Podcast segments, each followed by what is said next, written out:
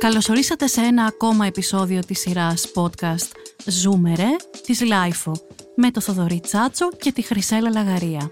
Σήμερα θα μιλήσουμε για τη σχέση της τέχνης με την αναπηρία. Είναι τα podcast της LiFO.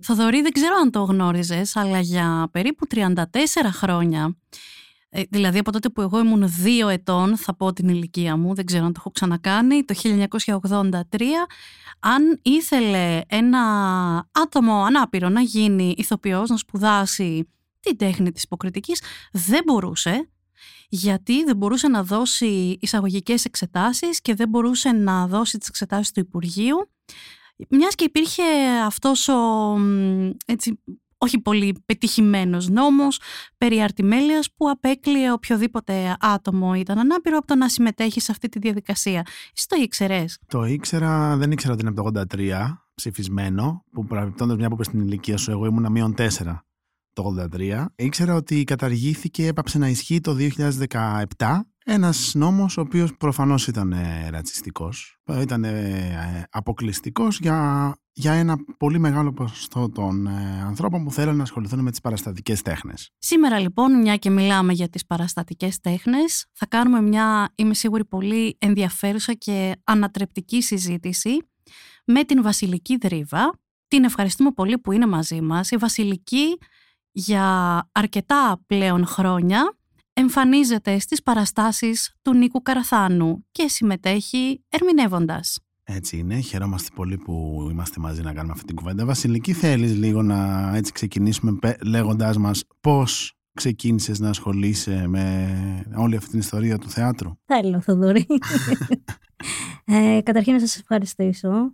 Το ξεκίνημά μου ήταν το 2015, όπου τυχαία θα πω, ήμουνα σε μία από τις οντισιόν που έκανε ο Νίκος, ο Καραθάνος, ε, ζητώντας άτομα με αναπηρίες για να συμμετέχουν σε μία παράστασή του, ε, που τότε ήταν, τέλος πάντων ήταν μία όπερα, η Σαλόμη του Στραντέλα. Ε, ήταν την εποχή του Capital. Δύσκολη εποχή. Δύσκολη εποχή, σκληρή. ναι, τέλος πάντων, ε, ήμουνα τυχαία στην οντισιόν. Τι σημαίνει τυχαία, θες να μας ε, πεις λίγο; Ναι, ναι, θα σας πω. Επειδή ο σύζυγός μου ασχολείται με τις παραστατικές τέχνες, ε, ήταν εκεί. Και θα ομολογήσω ότι ήμασταν και μαλωμένοι σε αυτή την οντισιόν. Για πες άλλα, για Εγώ δεν ήθελα να συμμετέχει. Και τέλος πάντων, ε, ο Νίκος θεώρησε ότι ήθελε να με δει ε, και τελικά φτάσαμε στο σημείο να συμμετέχω στην παράστασή του.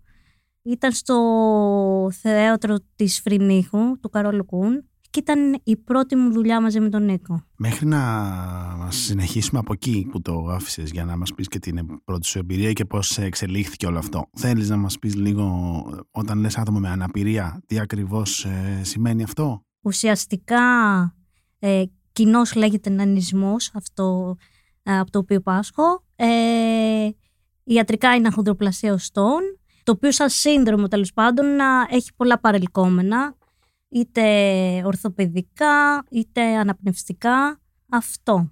Είσαι λοιπόν στην οντισιόν τυχαία, τσακώνεσαι, έχεις τσακωθεί με τον σύζυγό σου, δεν θες να συμμετέχει και τελικά συμμετέχεις εσύ. Και τελικά συμμετέχω Καλά εγώ. πήγε για το σύζυγο αυτό. Ε, κα- μεγάλη προδοσία.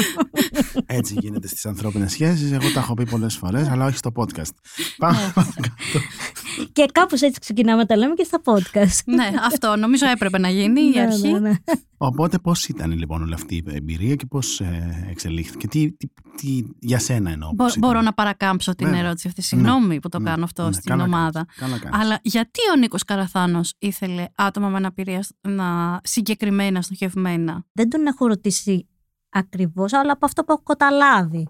Είναι το ότι ήταν ένα βασίλειο το οποίο εμπεριείχε τα πάντα.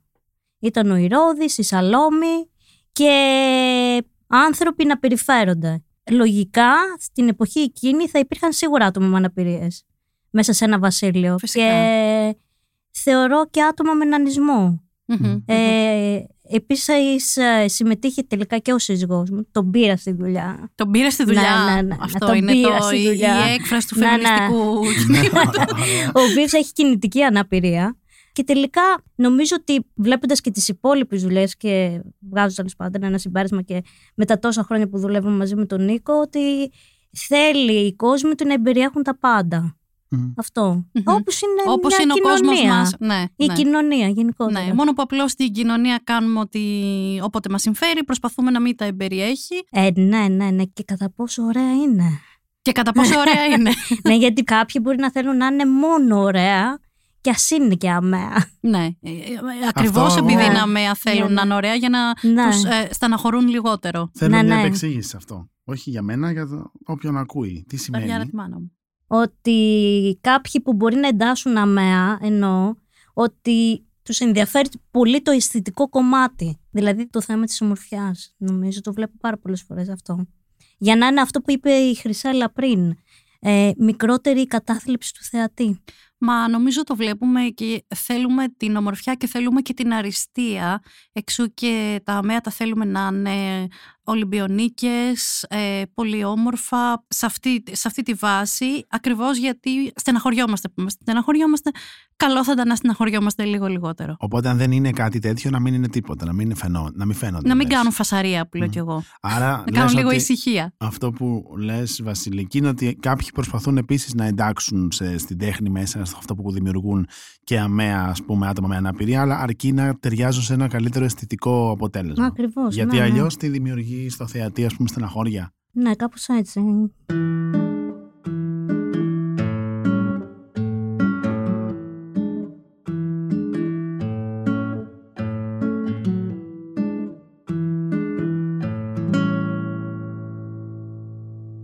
Βασιλική, να σε ρωτήσω εγώ θέλω, έτσι σ- σκεπτόμενη πια και την εμπειρία σου γιατί έχεις ξεκινήσει από το 2015, μπορεί να μην σπούδασες ηθοποιός, αλλά μ, όλοι ξέρουμε ότι υπάρχουν πάρα πολλοί και πολύ γνωστοί και διάσημοι και πολύ αγαπητοί μας καλλιτέχνες που, δεν, που κάνουν μουσική, γράφουν μουσική χωρίς να έχουν σπουδάσει μουσική, παίζουν χωρίς να είναι ηθοποιοί. Δηλαδή θέλω να πω αυτό με την τέχνη, ναι φυσικά και θέλουμε και μ, ε, επικροτούμε το κάποιος να έχει πάει από ένα μονοπάτι ε, Πιο ακαδημαϊκό, official, ναι. ναι. αλλά ξέρουμε πάρα πολύ καλά και, και όχι μόνο το ξέρουμε και το δεχόμαστε γιατί το, μας αρέσει τελικά το αποτέλεσμα ότι και η άλλη πλευρά τα πάει εξίσου καλά. Οπότε εσύ δουλεύεις με τον, ε, στις παραστάσεις του Νίκου Καραθάνα από το 2015, έχεις πια μια εμπειρία αρκετών χρόνων και σε πολλά διαφορετικά επίπεδα.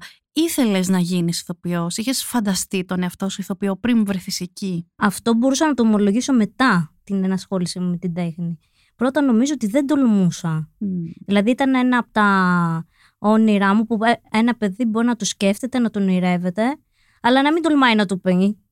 Και πόσο μάλλον να έχοντας αναπηρία και θεωρώντας και επειδή ε, δεν είναι οποιαδήποτε αναπηρία, μπορεί να ακούγεται, δεν ξέρω πώς ακούγεται αυτό, αλλά ο νανισμός και θέατρο πολλές φορές στο μυαλό των ανθρώπων α, είναι άσχημος συνδυασμός. Γιατί; Ε, γιατί κακά τα ψέματα οι άνθρωποι που, α- που αποφάσισαν να ασχοληθούν με την τέχνη και έχοντας, έχοντας νανισμό, οι περισσότεροι χώρο βρήκαν α, εξυφτιλιζόμενοι του συνδρόμου τους δηλαδή. Είναι και αυτό, το αυτό, στερεό- α, ε, αυτό ήταν ένα από τα πράγματα τα οποία δεν ήθελα με τίποτα να διαπραγματευτεί. Δηλαδή εννοείς ότι περισσότεροι χρησιμοποιήθηκαν ως ε, κάποιοι που προκαλούν γέλιο για να γελάνε μαζί τους ας πούμε οι θεατές. σε Ναι, εννοώ διάφορα στο πράγματα. πέρα των χρόνων. Δηλαδή, βλέπουμε ανθρώπους που.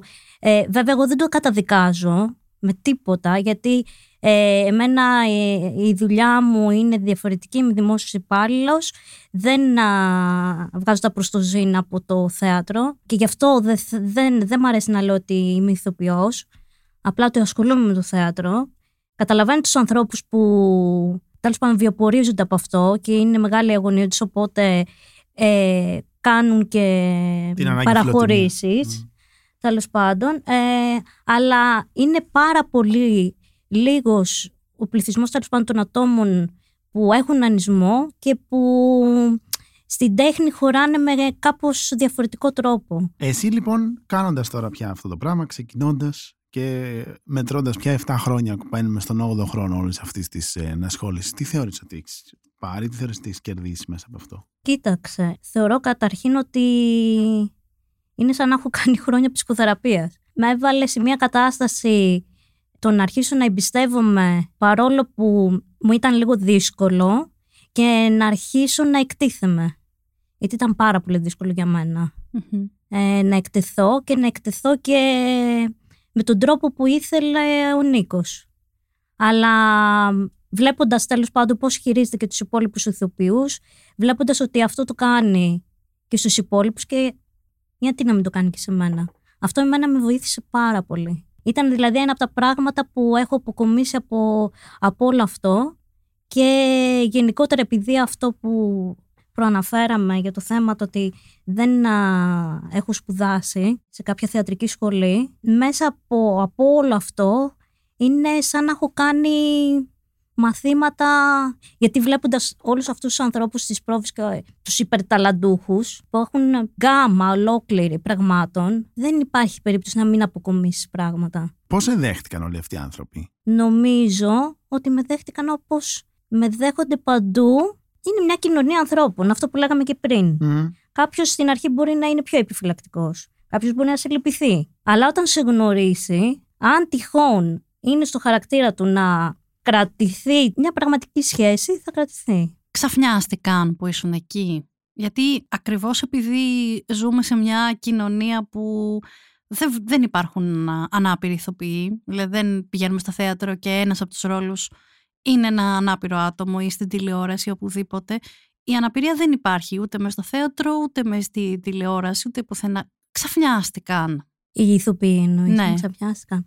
Μπορεί λίγο στην αρχή, αλλά επειδή ξέρουν τον Νίκο και επειδή ο Νίκος γενικότερα ε, του αρέσουν πάρα πολύ οι ρογμές, από έναν πάρα πολύ όμορφο και δεν ξέρω κι εγώ ηθοποιό μέχρι ε, με κάποιον άνθρωπο που να μην έχει το, το, το, το, το σώμα το αποδεκτό από την κοινωνία, στο πούμε, ψάχνει να βρει πάντα ρογμές.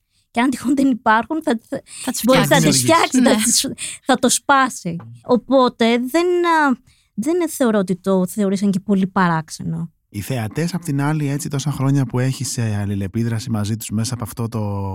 Αυτή, αυτή την ασχόληση. Πώς πώς, πώς βλέπεις να το υποδέχονται αυτό, το ότι είσαι εκεί, το ότι παίζεις ισότιμα; Στο ρόλο που σου δίνεται, ερμηνεύεις και όλα αυτά. Νομίζω ότι βλέπω τα πάντα. Βλέπω και έχει να κάνει με αυτό που είπα πριν. Έχει να κάνει με τον εσωτερικό κόσμο του καθένα. Όταν πας σε μια παράσταση, πόσο ανοιχτός είσαι να δεις το τι θα πάρεις τέλος πάντων έχει να κάνει με τις προσλαμβάνουσε του καθενός. Δεν μπορώ να πω ότι βλέπω θετικά ή αρνητικά. Αρνητικά δεν, δεν έχω να πω. Αλλά από αυτό που καταλαβαίνω όλα τα χρόνια σε σχέση με τις αντιδράσεις γενικότερα των άλλων ανθρώπων είναι ότι βλέπεις το χαρακτήρα του άλλου, βλέπεις την άποψή του για την αναπηρία. Προβάλλει με έναν τρόπο σε σένα όλα αυτά ναι, που πιστεύει εκείνος; Ναι, είναι προβολή ακριβώς αυτό. να, ε, σε απασχολούσε αυτό να θα ξεκινούσες να πεις πώς θα παίξω, τι θα πούνε τώρα όλοι αυτοί, πώς θα ε, Στην αρχή, ναι. Ε, και γι' αυτό είπα ότι το θέμα της έκθεσης ήταν πάρα πολύ βαρύ για μένα. Ε, μετά, από κάποιες δουλειές μαζί με τον Νίκο, άρχισε να μην με απασχολεί τόσο πολύ. Έως καθόλου. Έως καθόλου, ε. Ναι. Έχεις την ασφάλεια τώρα να συνεργάζεσαι πια σταθερά με τον ε, ε, Νίκο Καραθάνο; Είσαι, θα, θα ήθελες να, ας πούμε, θα ήσουν επίσης δεκτική σε κάτι άλλο, ας πούμε, αν, προ, αν προέκυπτε; Ή είναι αυτό το περιβάλλον ξέρω, έχω την ασφάλεια ότι θα με χειριστεί με έναν τρόπο που και εμένα θα μου ταιριάζει, ας πούμε, ή και αν ξεβολευτώ θα, θα το διαχειριστούμε τέλος πάντων. Α μείνω εδώ. Στην, ε, δεν θα έλεγα ότι, ότι έχω βολευτεί, να σου πω την αλήθεια, γιατί δεν σημαίνει ότι σε κάθε δουλειά του Νίκου θα ταιριάζει απόλυτα το να είμαι εγώ. Mm. Επίσης, με τα χρόνια, στην αρχή μπορεί να έχω το να είμαι σε μία άλλη ε, δουλειά με έναν άλλο σκηνοθέτη, αλλά τώρα νομίζω όχι. Δεν θα είχα κάποιο πρόβλημα. Και, και εξάλλου άτομα τα οποία, γιατί έχω κάνει κάποιες, τέλος πάντων κάποιο βίντεο κλίπ ή κάτι διαφορετικό από ότι ε, είναι το, στο θέατρο, συνήθως είναι ας το πούμε συγγενείς. Δηλαδή με ξέρουν από δουλειές του Νίκου ή ξέρουν τον Νίκο ή ξέρουν ένα συνεργάτη του Νίκου. Εντάξει, πράγμα που είναι και λογικό και πηγαίνει έτσι κι αλλιώς κάπως με τους ανθρώπους. Ενώ σε αυτά τα ζητήματα ναι, όλοι θα, θα, θα, θα, θα εμπνευστούμε, όχι με, κάποιον, με κάποια κακή χρειά να, να πάρουμε, να δουλέψουμε με, ένα, με έναν άνθρωπο που τον έχουμε δει στη δουλειά με κάποιον άλλον κτλ. Ναι, ακριβώς ότι κάπως έτσι γίνεται και στις δουλειές γενικότερα των, αθ- των ατόμων που ασχολούνται με την τέχνη. Ε, ναι, κάποιος κάπου θα σε δει, κάπου θα του αρέσει και θα πει θέλω και εγώ να κάνω κάτι με αυτό το άτομο. Έτσι κι αλλιώς είτε είναι αμαία είτε δεν είναι.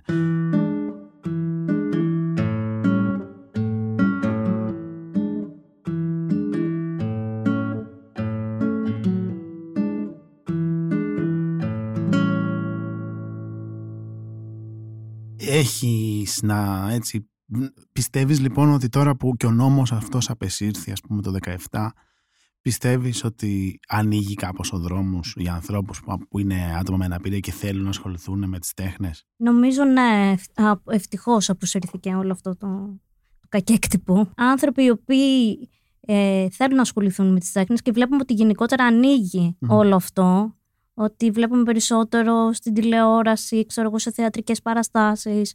Βλέπουμε ότι υπάρχουν σχολές που σπουδάζουν άτομα με αναπηρίες. Οπότε ευτυχώς έγινε όλο αυτό και είναι ένα καλό άνοιγμα. Ας το πούμε, είναι πολύ γε- γενικός όρος που θα χρησιμοποιήσω, αλλά μ, είναι εύκολο να δουλέψει στο θέατρο ε, ένα άτομο ε, με αναπηρία. Ε, εσύ, δε- δεν θέλω να πω αν δυσκολεύτηκες κάπου, όλοι οι ηθοποιοί δυσκολεύονται, δεν γίνεται αλλιώς. Αλλά γενικά θεωρείς ότι ε, έχει ευκολίες που ο- ο- οι ίδιοι χώροι μπορούν να σου παρέχουν. Τώρα πάμε σ- σε ένα άλλο Να κομμάτι. μην πάμε. Δύσκολο. Πώς θα κάνουμε; Ε, ο νόμος αυτός δεν ήταν τυχαίος. Δεν ήταν τυχαίος με ποια έννοια, ότι όταν α, θεωρείται το τέλειο σώμα, ε, το αρτιμελές, το οποίο θα είναι η χορευτής, η, η ηθοποιός ο- που θα μπει στο θέατρο, το θέατρο είναι φτιαγμένο και η σχολή και το οτιδήποτε τέλος πάντων φιλοξενεί χώρος τέχνης ε, είναι φτιαγμένος για αρτιμελείς. Δεν είναι για άτομα με αναπηρίες όπως κανένα κτίριο στην Ελλάδα. Μμ. Πόσο μάλλον τα θέατρα που είναι συνήθως παλιοί χώροι, είναι δύσκολο. Είναι αρκετά δύσκολο, γιατί ε, έχουμε να κάνουμε βέβαια και ε, με τις αναπηρίες. Γιατί, Σωστά. να, υπάρχει η κινητική αναπηρία. Για παράδειγμα, η δική μου αναπηρία, η, οπ- η οποία είναι ο νανισμός, δηλαδή η έλλειψη ύψους μαζί με κινητικές δυσκολίες.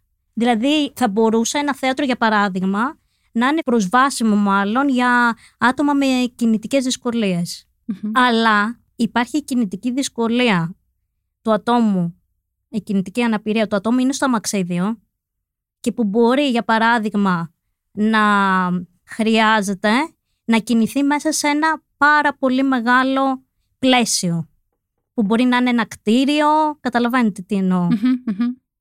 Υπάρχει όμως και η κινητική αναπηρία η οποία μπορεί να είναι είτε με πατερίτσες είτε χωρίς πατερίτσες, δηλαδή δυσκολία στην κίνηση. Μμμ. Οπότε όσο προσβάσιμο και να είναι το κτίριο, αν είναι τεράστιο, είναι Πάλι. δύσκολο Μμ. για το άτομο με αναπηρία. Ναι, βέβαια. Ε, βέβαια. εγώ έχοντας το σαν εμπειρία Μμ. αυτό, δηλαδή υπάρχει το πάρκινγκ αμαία κάπου, το οποίο είναι από την ε, είσοδο καλλιτεχνών ε, μισό χιλιόμετρο. το Οπότε, αναπηρικό μαξίδιο Καλύτερα να θα πετάξεις. πά... Όχι, το αναπηρικό μαξίδιο ε, και δεν θέλω να προσβάλλω τους ανθρώπους με μαξίδιο θα πάει πιο εύκολα από τον άνθρωπο που έχει νανισμό ή τον άνθρωπο που είναι με πατερίτσες αυτά τα 500 μέτρα. Εδώ θέτεις και ένα πολύ ωραίο θέμα που έχει να κάνει με, με πράγματα στην αναπηρία που δεν τα αντιλαμβανόμαστε. Ότι, είναι, ε, μ, δυ- ότι δυσκολεύεται η ζωή κάποιων ανθρώπων και ότι δεν είναι μόνο έχω αμαξίδιο, δεν έχω αμαξίδιο ας πούμε. Αυτό είναι ένα πολύ ωραίο... Είναι, είναι για podcast από μόνο του. Θα λέω σε κάθε επεισόδιο θα δωρεί πράγματα που είναι για podcast. Μου δεν πρέπει να τα πάρεις Θα- κάποια στιγμή να Ναι, τα μαζέψεις. Μπράβο, τα, να τα, τα μαζεύω. κάνεις τα, κάτι. Τα, τα κάνω. Δεν σε τα κάνω. Βλέπω να τα Περιέργως, κάνεις. ε, αν και γενικά δεν είμαι οργανωτικός, αυτό το κάνω. Θέλω να το πω αυτό. Να το Γενικότερα υπερασπιστώ. το καθολικά προσβάσιμο δεν είναι εύκολο Ναι, να ναι. το λες. Είναι μια ουτοπία, λες. Ναι, είναι μια ουτοπία. Μμμ. Λυπάμαι που το λέω, είναι ωραίες οι προσπάθειες, το καταλαβαίνω, αλλά δεν υπάρχει καθολική προσβασιμότητα.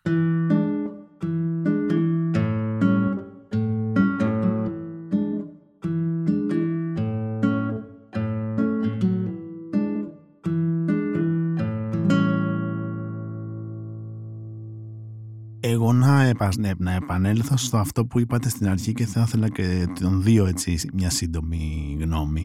Είπατε για την αισθητική ας πούμε, για το να είναι ένα, έστω ας είναι αμαία, αφού είπαμε να συμπεριλαμβάνονται και οι αμαία σε αυτό είναι όλη την ιστορία, αλλά τουλάχιστον να είναι όμορφοι, να μην δημιουργούν τέλος πάντων λύπη ή θλίψη ή οτιδήποτε. Και όντως, η τέχνη έχει συνειφαστεί με την ψυχαγωγία, με τη διασκέδαση. Έρχομαι εγώ ως θεατής σε ένα θέατρο, σε, ένα, σε μια μουσική σκηνή να διασκεδάσω.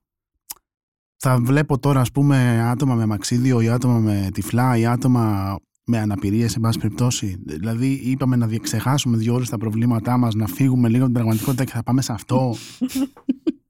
Για όνομα του Θεού.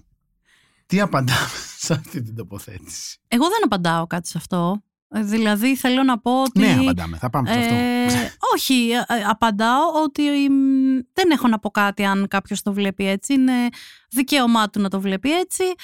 δεν μπορώ εγώ να απολογηθώ για αυτό που είμαι ή είναι κάποιος άλλος που θα συμμετέχει με περισσότερο ταλέντο από μένα και θα συμμετέχει σε μια παράσταση. Επιλέγεις τι θες να δεις και τι δεν θες να δεις. Και επιλέγεις στη ζωή σου γενικά αν θες να βλέπεις τη ζωή ολόκληρη ή μισή. Με την ίδια λογική που επιλέγω αν θα πάω σε μια παράσταση κομμωδία ή θα πάω σε ένα πιο βαρύ θέατρο. Δεν υπάρχει. Το, το να πρέπει να δώσουμε εμείς απάντηση σε αυτό με κάνει μέρος του προβλήματος χωρίς να το έχω αποφασίσει εγώ. Ωραία. Βασιλική. Λοιπόν, επειδή εγώ αποφάσισα εδώ και καιρό να μην είμαι μέρος του προβλήματος, οτιδήποτε πας να δεις έχει να κάνει με την αισθητική του σκηνοθέτη. Αυτόν θα κατηγορήσεις. Οπότε τα παράπονά σου. Τα παράπονά σου σκηνοθέτη. Αυτός είναι ο άρρωστος. Ωραία. Okay. θα απαντήσω και εγώ. Θα απαντήσω λοιπόν και εγώ και θα πω ότι το ότι ένας αμαία άνθρωπος ε, είναι εξορισμού ένα θλιβερό θέαμα ή ένα θέαμα στενάχωρο είναι κάτι που εκπαιδευόμαστε να το μαθαίνουμε οι θεατές ή οποιοδήποτε κοινωνία ας πούμε. Άρα μπορούμε κάλλιστα και είναι καλό, χρήσιμο να αρχίσουμε να εκπαιδευόμαστε να το ξεμαθαίνουμε. Ναι, πολύ Κοίταξε, εντάξει, τώρα πέρα από την πλάκα. Ε, γενικότερα θεωρώ ότι η κοινωνία εκπαιδεύεται. Τώρα, κατά πόσο εκπαιδεύσιμη είναι, εντάξει. Ε, όταν λέμε εκπαιδεύσιμη, δεν εννοούμε να γίνει από το σήμερα στο αύριο, αλλά σήμερα έγινε αυτό. Το 17 καταργήθηκε ένα νομοσχέδιο τέτοιο. Σήμερα εσύ παίζεις σε μια παράσταση, αύριο παίζει ένας άλλος σε μια άλλη. Μεθαύριο παίρνει ένας μια κιθάρα και εμφανίζεται σε μια μουσική σκηνή, όντα αμαία και παίζει κτλ. Κάπως έτσι δεν εκπαιδεύονται. Δεν λέμε να γίνουν θαύματα από το σήμερα στο αύριο. Αύριο παίζει σε ένα σύριαλ ένας άνθρωπος με αναπηρία και το βλέπει ο κόσμος. Κάπως έτσι δεν γίνονται. Ούτως ή άλλως το θέατρο είναι ένας κόσμος, έτσι. Είναι μια, αυτό που είπαμε πολλές φορές σε κοινωνία ανθρώπων, καταστάσεων κτλ.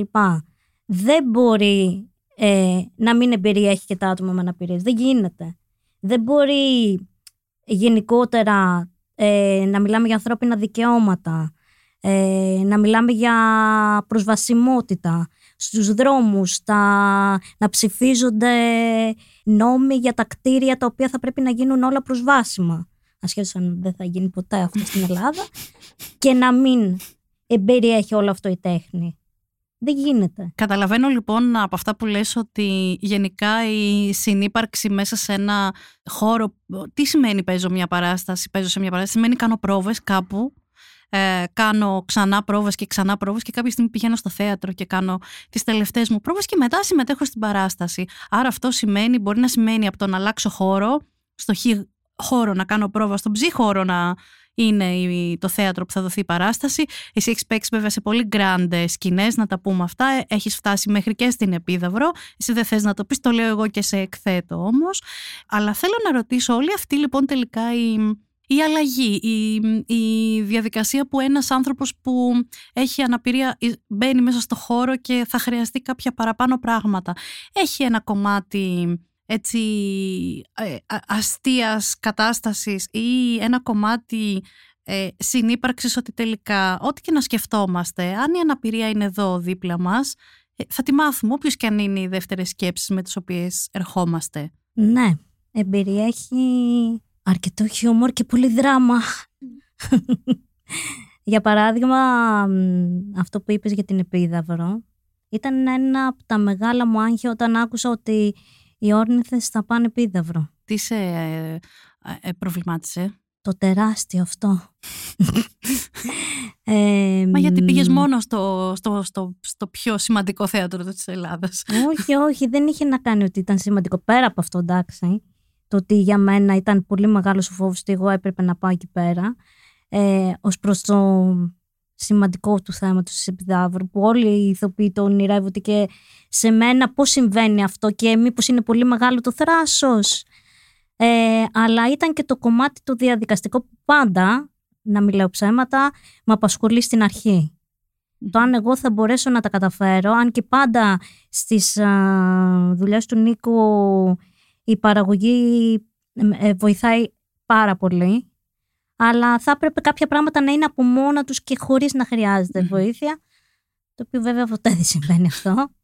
Ε, το τεράστιο όλο αυτό του θέματος με την, με, το, με την επίδαυρο ήταν από την, ξεκινώντας από τα καμαρίνια, πώς θα φτάσει ένας ηθοποιός στα καμαρινια που δεν επιτρέπεται ε, η πρόσβαση έξω από τα καμαρίνια, γιατί ε, βέβαια το αναλύω λίγο αυτό, αλλά για να καταλάβουμε ακριβώς τι λέω.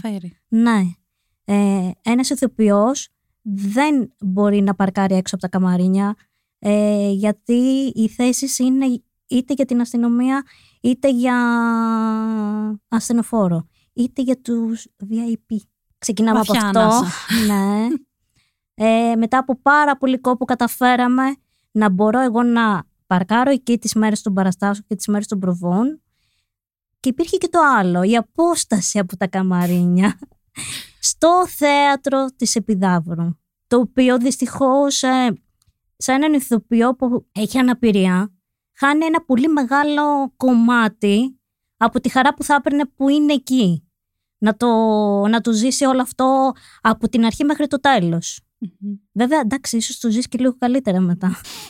Δεν ξέρω. Διαδραστικά. Ε, ναι, ναι. Τέλος πάντων, αφού καταφέραμε εγώ να παρκάρω έξω από τα καμαρίνια, για να πηγαίνω στο θέατρο να κάνουμε το ζέσταμα, να κάνουμε τις πρόβες, πήγαινα από το δρόμο που κάποιοι μπορεί να ξέρουν και που φτάνει στο ακριβώς στο θέατρο, αλλά τις μέρες των παραστάσεων δεν γινόταν το όμορφο μου αυτοκινητάκι να φτάνει ως εκεί και να κατεβαίνει η αηδόνα από το smart. Δεν γινόταν αυτό. Οπότε θα έπρεπε με κάποιο τρόπο να πάω, δηλαδή να με πάει κάποιος. Αυτό ναι. δεν είναι ότι με πειράζει, αλλά δεν είναι πάρα πολύ ωραίο να νιώθεις ότι κάποιος άνθρωπος κουράζεται για σένα. Και Τουλάχιστον ε, έτσι νιώθω εγώ.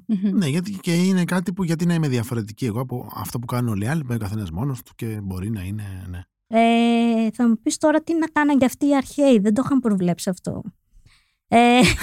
Έχουμε πει άλλωστε για την αρχαιότητα και την αναπηρία. Προηγούμενο podcast, παρακαλώ ακούστε το. Θεωρώ ότι το θύμα βέβαια όλης αυτής της κατάστασης δεν ήμουν εγώ. Ήταν ο κύριος, ο οποίος αναλάμβανε να με πάει στο θέατρο. Τεστ κοπόσεως. Τότε κατάλαβα ότι δεν έπρεπε να καπνίζει και δεν έπρεπε να πίνει. Τα πλήρωσε όλα. Θα μας χρειαστεί Τα πλήρωσε και ίσως να του έκανα και ένα καλό να τάκοψε. Ναι, δεν, δεν ξέρω. Μπορεί, μπορεί να σκέφτηκε ότι μπορεί να ξαναβρεθείτε κάπου εκεί. Ναι, ναι. Και σου λέει κάτι μου ξανατύχει. Βασιλική, mm-hmm. πες μας για το κλείσιμο ένα μεγάλο σου όνειρο σε σχέση με το θέατρο. Θα ήθελα, δεν ξέρω τι, να κάνω κάποια στιγμή κάτι που να είναι, να το κάνω πάρα πολύ καλά. Να νιώθω ότι, δεν ξέρω αν θα το νιώσω εγώ ποτέ ότι το έκανα καλά, αλλά ε, δεν θέλω να δω στο βλέμμα του άλλου τον μπράβο για το ότι έχεις αναπηρία και κάνεις θέατρο. Δεν θέλω να το δω αυτό. Νομίζω ότι δεν Θέλω να δω μόνο το άλλο νομίζω ότι προς τα εκεί είσαι έτσι κι αλλιώς γιατί ε, είσαι ένας άνθρωπος που έχει πολύ ψηλά στάνταρτς για τον εαυτό του άρα νομίζω το βλέπεις ήδη. Να σε ευχαριστήσουμε πολύ που ήσουν εδώ και κάναμε αυτή την κουβέντα. Ήταν πολύ ωραία και για μας και ελπίζω και για τους ανθρώπους που την ακούνε. Το ελπίζω κι εγώ. Και να ευχηθούμε να εκπληρώσεις και αυτό το όνειρο και άλλα που δεν ε, τα φαντάζεσαι σε σχέση με τα θεατρικά και τα καλλιτεχνικά. Αμήν. Αυτό ήταν ένα ακόμα επεισόδιο της σειράς podcast «Ζούμε ρε» της LiFO με το Θοδωρή Τσάτσο και τη Χρυσέλλα Λαγαρία. Για να μην χάνετε κανένα επεισόδιο της σειράς «Ζούμε ρε», κάντε εγγραφή στο podcast «Ο Επόμενος Κόσμος» σε Spotify, Google και Apple Podcasts. Ηχοληψία, επεξεργασία και επιμέλεια, Φαίδωνας Κτενάς και Μερόπη Κοκκίνη. Ήταν μια παραγωγή της LiFO. Είναι τα podcast της Λάιφο.